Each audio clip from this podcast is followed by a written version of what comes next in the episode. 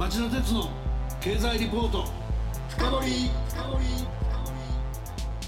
皆さんこんばんは。番組アンカー経済ジャーナリストの町田鉄です。こんばんは。番組アシスタントの杉浦舞です。今日も新型コロナ対策をして放送します。さて、今夜の町田鉄の経済リポート深掘りの番組タイトルは、スタグフレーションが影を落とすアメリカ経済の先行き、それでも円安懸念は消えず、さらに加速する恐れもです。はい、えー、市場ではインフレ退治を急ぐアメリカの エフアールビー が過度な金融引き締めによって景気を減速に追い込みかねないとの懸念が絶えません。この懸念について日本経済研究センターの副主任研究員梶田裕斗さんは、事実上 エフアールビー 自身もこの懸念を認めているとした上で、その結果としてアメリカ経済にはインフレと景気後退が同時に進むスタグフレーションに陥るリスクもあると指摘するリポートをこのほど公表しました。今日はアメリカでスタグフレーションが起きるとしたら、それはいつ頃のことなのか、またその時我らが最も関心持っている円安が一服すると期待することができるのか否か、それぞれ伺っていきたいと思います。それでは早速ご紹介しましょう。梶田さんこんばんは。こんばんは。梶田さん、先週に引き続きお忙しいところご出演いただきありがとうございます。今夜もよろしくお願いします。よろしくお願いします。それでは シーエム の後、町田さんにじっくりインタビューしてもらいましょう。この番組はエネルギーは新しい時代へ、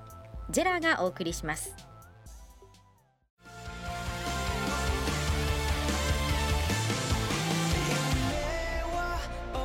本気で夢を追いかけるとき、新しい一歩を踏み出すとき、大切なものを守りたいとき、誰も見たことがないものを作り出すとき、自分の限界に挑む時、絶対できないと思って始める人はいない。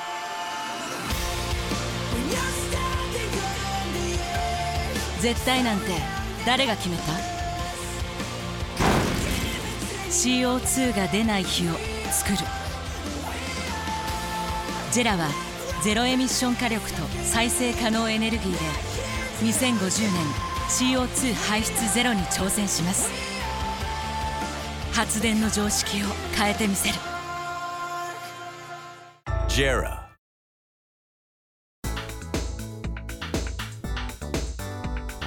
町田鉄の経済リポート深掘り。それではまず梶田さんのプロフィールをご紹介します。梶田さんはにせんじゅうよねんに早稲田大学商学部を卒業、にせんじゅうろくねんに早稲田大学大学院経済学研究科の修士課程を修了、にせんじゅうきゅうねんいちがつには日本経済研究センターの研究員となり、にせんにじゅうねんいちがつから同センターの副主任研究員に就かれました。まずは梶田さん、今日の主題であるスタグフレーションとは一体どういう状況を指すのか、そして今後仮にスタグフレーションが発生するとすれば、それはいつ以来のことになるのか、これらのことをリスナーに説明していただけますか。はい、まあ、スタグフレーションとは景気後退に物価の上昇が伴う現象ですね。で、端的に言えば特殊な景気後退です。はい、で通常の景気後退ではですね、まあ、経済活動の停滞によってですね、まあ、経済の総需要がまあ低下しますので、物価には下押し圧力がかかります。はい、したがって、まあ、通常の景気後退ではインフレよりもデフレが懸念事項になるわけですね。はい、したがって、まあ、こうした通常の景気後退に対応する金融政策の処方箋は極めてシンプルです。まあ、物価の下落が懸念されるわけですから、金融緩和で経済を活性化すればいいわけですね。はい、でところが景気後退に物価の上昇が伴うスタグフレーションの場合、中央銀行の政策対応は極めて難しくなります。でなぜなら景気を浮揚させるためには金融緩和をしなければならない一方ですね、インフレを対峙するには金融引き締めが必要になるからですね。うん、で金融政策は原則として、まあ、に頭を追うことはできないので、景気を犠牲にするか、それともインフレを放置するか、どちらか一方を選ぶ必要があるわけですね。でどちらを選んでも中央銀行は批判の的になりますので、まあ、中央銀行にとってスタグフレーションは最大の難敵というふうに言われています。でこうしたスタグフレーションが最後に先進諸国で話題になったのはですね、まあ、今からそうよんじゅうねん以上前のせんきゅうひゃくななじゅうねんだいのオイルショックの時期です。はい、でこの期間、なぜアメリカ経済は景気後退に陥りながらも物価が高止まりしたのか。で当時は重要な未解決問題だったんですが、まあ、今ではみっつの要因があったというふうにされています、はい。でひとつめはせんきゅうひゃくろくじゅうねんだいに、まあ、ベトナム戦争関連の軍事支出および、まあ、メディケア拡充などの大型の財政支出で経済の総需要が過熱していたこと、はい。でふたつめは世界的に原油価格が高騰したこと、うん、でそしてみっつめはこれらふたつの要因によって家計および企業のインフレ期待が高まったこと、うん、で今申し上げたこのみっつの要因はまさに今現在実際に起こっていることです、うん、そうですね。すなわちコロナ禍で大規模な財政金融政策が実施され経済の総需要が過熱し、そしてロシアへの経済制裁によって原油食料品価格が高騰して、でさらにその結果として、まあ、インフレ期待の上昇が引き起こされつつあります。で顕著な違いは長期の期待インフレ率が今のところ急上昇していない点くらいだというふうに思います。で裏を返せばですね、長期の期待インフレ率が不安定化してしまえばですね、スタグフレーションは一気に現実のものになるというふうに思います。それではこうしたスタグフレーションがいつ訪れるのかという点ですが、うんええアメリカの過去の景気後退局面の情報を機械的に当てはめますとですね、にせんにじゅうさんねん、すなわち来年のしがつ頃には景気後退が訪れることになります。うん、でもっともですね、エフアールビー は過去に類を見ないほど急速に政策金利を引き上げる予定ですから、これよりも早く景気後退が訪れる可能性は十分にあります。ハーバード大学のローレンス・サマーズ教授らの研究によればですね、にせんにじゅうにねんだいにアメリカ経済はかなりの高確率で景気後退するというふうに指摘しています。なるほど。あの梶田さん、事実上 エフアールビー 自身もスタグフレーションのリスクを認めているとおっしゃられてますが、その根拠は何でしたっけ？はい、エフアールビー の景気見通しはですね、うん、エフオーエムシー ボードメンバーの経済見通しという形で定期的に公表されています。はい。でこの情報からですね、 エフオーエムシー のボードメンバーが、まあ、ジーディーピー や失業率、まあ、あるいはインフレや金利などの先行きについて、まあ、どういうふうに予想しているのかということを把握することができます、うん、で報道などではですね、まあ、ジーディーピー の成長率であったりとか、まあ、インフレ率の数値そのものに注目が集まりがちですが、前回見通しからの数値の変化というのも重要です、はい。で前回さんがつ時点からの見通しの変化を見てみますとですね、実質 ジーディーピー 成長率はにせんにじゅうにねんがマイナス いってんいちパーセント ポイントでにじゅうさんねんがマイナス れいてんごパーセント ポイント、それぞれ大幅に下方修正されています、はい。で実質 ジーディーピー 成長率の水準はですね、まあ、アメリカ経済の実力とされる潜在成長率 いってんはちパーセント を下回る成長率にまで下方修正されましたので、うん、明確に景気減速が見通しに織り込まれ始めたというふうに言えると思いますね。では物価はどうでしょうかという話ですが、はい。まあ、先ほど申し上げました通り、まあ、通常の景気後退ではですね、まあ、ジーディーピー が減少するのであれば、うん、経済の総需要が減少することで物価には下押し圧力がかかります、うん、したがって ジーディーピー の下方修正と整合性を取るためにはインフレ率は前回見通しから下方修正するのが平常時のセオリーです、うん、ところが今回の見通しの変更ではインフレ率は前回から上方修正されています、うん。これは エフアールビー が通常の景気後退ではなく景気後退に物価上昇が伴う、まあ、スタグフレーションをですね、まあ、意識し始めたシグナルと見ることが可能だというふうに思います。そうするとですよ、その仮にアメリカでスタグフレーションが起きた場合にアメリカ経済とアメリカの金利どういう状況になると、まあ、エフアールビー がどっちに重きを置くかっていう質問と同じかもしれませんが、梶田さん、どういうふうに予想されてますか？はい、まずですね、まあ、おっしゃられたように、まあ、のスタグフレーション下ではですね、まあ、エフアールビー がインフレ退治を優先するか、まあ、それとも景気回復を優先するかが問題となります、はい。で仮に エフアールビー がインフレと戦う、まあ、タカ派的なスタンスを維持するのであれば、まあ、景気後退期にありながらも高い政策金利が維持されることになります。でこうした高金利政策の影響を真っ先に受けるのは住宅市場です。すでに、まあ、住宅ローン金利はリーマンショック前の高い水準にまで上昇していますので、まあ、これ以上のさらなる金利の高騰は住宅市場をクラッシュさせてですね、アメリカ経済がハードランディング、すなわち利上げに伴う深い景気後退に直面するリスクを高めると思います。でまたアメリカではですね、まあ、自動車など、まあ、耐久消費財の購入に、まあ、ローンを活用するケースが、まあ、非常に多いので金利と耐久財消費が強く連動するということが経験的に知られています、はい。でこうした耐久消費財はですね、主にアメリカの国外で生産されますので、アメリカで耐久財の消費が減少すればですね、その悪影響はまあ世界中に伝播していくという形になります。でさて、まあ、ここでじゃあどの程度政策金利が高くなるのかという点がまあ重要になるのですが、これはインフレがどの程度高止まりするのかにまあ依存します。ですなわち、まあ、インフレの決定要因が重要となるわけですが、まあ、ウクライナ情勢のさらなる悪化などのまあ地政学的なリスクを除けばですね、インフレ期待を不安定化させないことが最も重要です。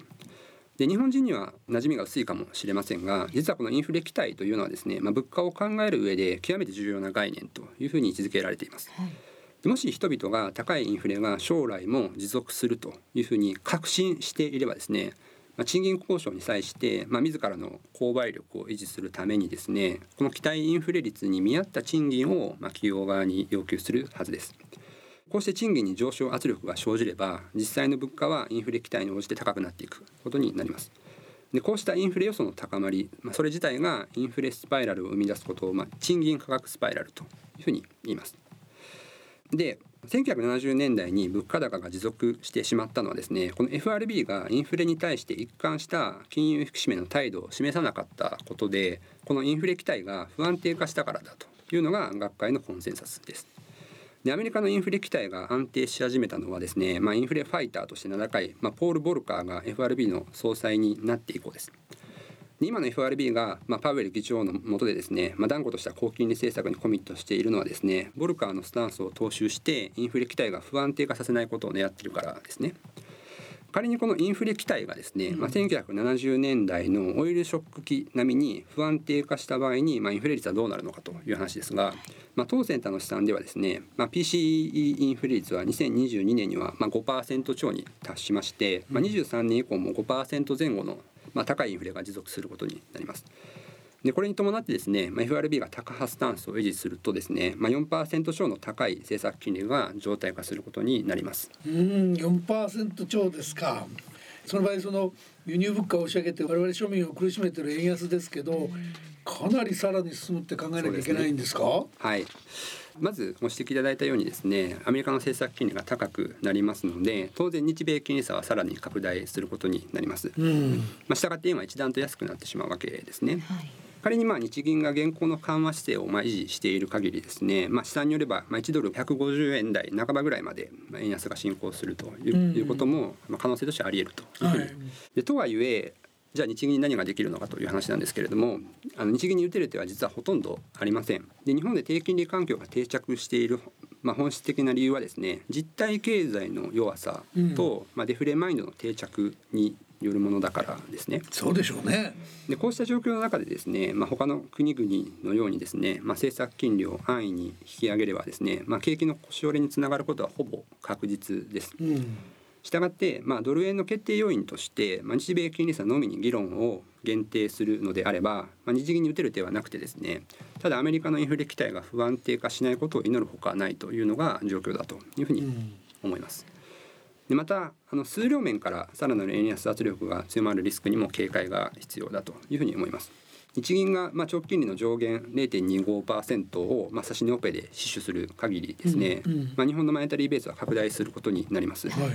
い、エフアールビー が量的引き締めでバランスシートを縮小して、まあ、市中のドル供給を絞る一方ですね、まあ、日銀が緩和路線を踏襲して市中に円を放出し続ければ、まあ、さらなる円安圧力が生じることになります。そうですね、はい、目先の問題としてですね、まあ、円安の先行きにまあ注目が集まりがちですが、うん、より重要なのは近い将来に訪れる可能性のある世界的な景気後退、まあ、グローバルレセッションないしはスタグフレーションにどのように対応するかだというふうに思います。うんはい、せんきゅうひゃくななじゅうねんだいのスタグフレーションに対してはですね、財政政策と金融政策の協調がなされました。すなわちインフレに対しては金融引き締め、景気後退に対してはまあ財政政策で対応したわけですね。はい、で本日の冒頭で申し上げましたようにですね、まあ、中央銀行はに頭を追うことはできないので、うんうんまあ、財政当局と役割を分担する必要があったわけですね。はい、で当時、まあ、世界経済がスタグフレーションから立ち直る中ですね、まあ、重要な役割を果たしたのが日本と西ドイツでした。でこのにカ国がですね、まあ、景気を拡大させて、まあ、世界経済の牽引役となることは、まあ、当時機関車論というふうに言われたわけですね。うんまあ、世界経済がですね、まあ、こうしたグローバルリセッションから回復する際にはですね、たびたびこうした、まあ、機関車の存在が重要となります、はい、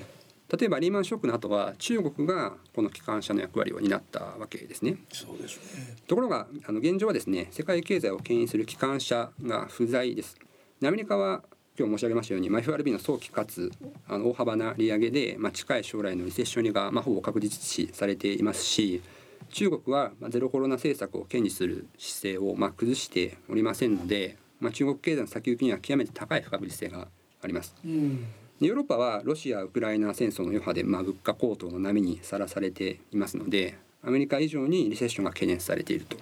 つまり世界中どこを見渡しても機関車がいないわけですね、うん、でこうしたまあ機関車の不在によってですね、まあ、近い将来、まあ、訪れるであろう、まあ、景気後退がですね、まあ、深くそして長期にわたるものになる、まあ、いわば機関車不在論がまあ現状最も恐ろしいリスクシナリオだというふうに思います。そのまあ円安と並んで、まあそのむしろドル高と言っちゃえば簡単なんですが、ユーロ安も起きてます、はい、まあ、先週のマーケットではいちユーロがまあいちドルぐらいになっちゃうという、この二十数年ぶりの珍現象なんかも起きて話題になってました、はい、でちなみにそのユーロに関して見ると イーシービー はすでにその金融引き締め姿勢に転じておりですね、はい、アメリカを追っかけてるわけですけども、考え方によっては円以上に強烈なドル高の波を受けてるというふうにも取れる状況になったので、つまりその伺いたいのは、金利差が通貨安を生んでるという状況がどれぐらいの比率で、うん、そうでない部分がどれぐらいあるっていうのを円とユーロの比較から、うんうんうん、梶田さんは、まあ、直感的な話でいいんですけど、はい、どんなふうに感じていらっしゃいますか。非常に重要なポイントだと思います。あの日本で為替の話をするときはやっぱりドル円に注目されがちで、皆さん円安円安というふうに思いがちなんですけど、はい、実際起こっていることはドル高なんですね。圧倒的なドル高が起こっているということです、うん、なんでまあ当然日本だけではなくてユーロ、まあ、新興国通貨までまあ安くなっているという形なんですけれども、うん、私の直感的な見立てでは、まあ、ユーロと円というのはかなりこう似たような状況に直面しているかなというイメージで、うん、日本も今日もそしてまあ先週も少しお話しさせていただきましたけれども、うん、まあ、実体経済の弱さに制約されて金利が上げられないで、あのユーロ圏も実は似たような状況でして、そもそも実体経済が弱いのであの金利が上げられないっていうのは日本と共通しています。でやっぱりアメリカはあの雇用が異常に強くなっているので、うん、あの実体経済が強いので金利を引き上げられる、はい、ですけどユーロ圏はまだそれほどあの失業率も過熱してませんし、金利を上げられる環境にないわけですね、うん、まあ、そんな中でまあ無理して金利をまあ引き上げているということなので、うん、まあ、ユーロ圏も日本と同じようにどんどんユーロが安くなっていって、それをどういうふうに対応していくのかということは、まあ、引き続き大きな問題になっていくというふうに思います。なるほどね。梶田さん、に週にわたり貴重なお話どうもありがとうございました。ぜひまた近いうちに来てあのお話聞かせてください。この世界の金融マーケットの情勢、とても目が離せないと思いますので、はい、よろしくお願いいたします、はい、リスナーの皆さんはどう感じたでしょうか。来週は原発再稼働は可能なのか、ウクライナ危機から見た原発の必要性とリスクと題して、長崎大学教授で日本経済研究センターの特任研究員も兼務されている鈴木達次郎さんにお話を伺います。それでは来週も金曜夕方よじからの町田鉄の経済ニュースカウントダウンからスタートするみっつの番組でお耳にかかりましょう。それでは皆さん、また来週、また来週。この番組はエネルギーを新しい時代へ、ジェラがお送りしました。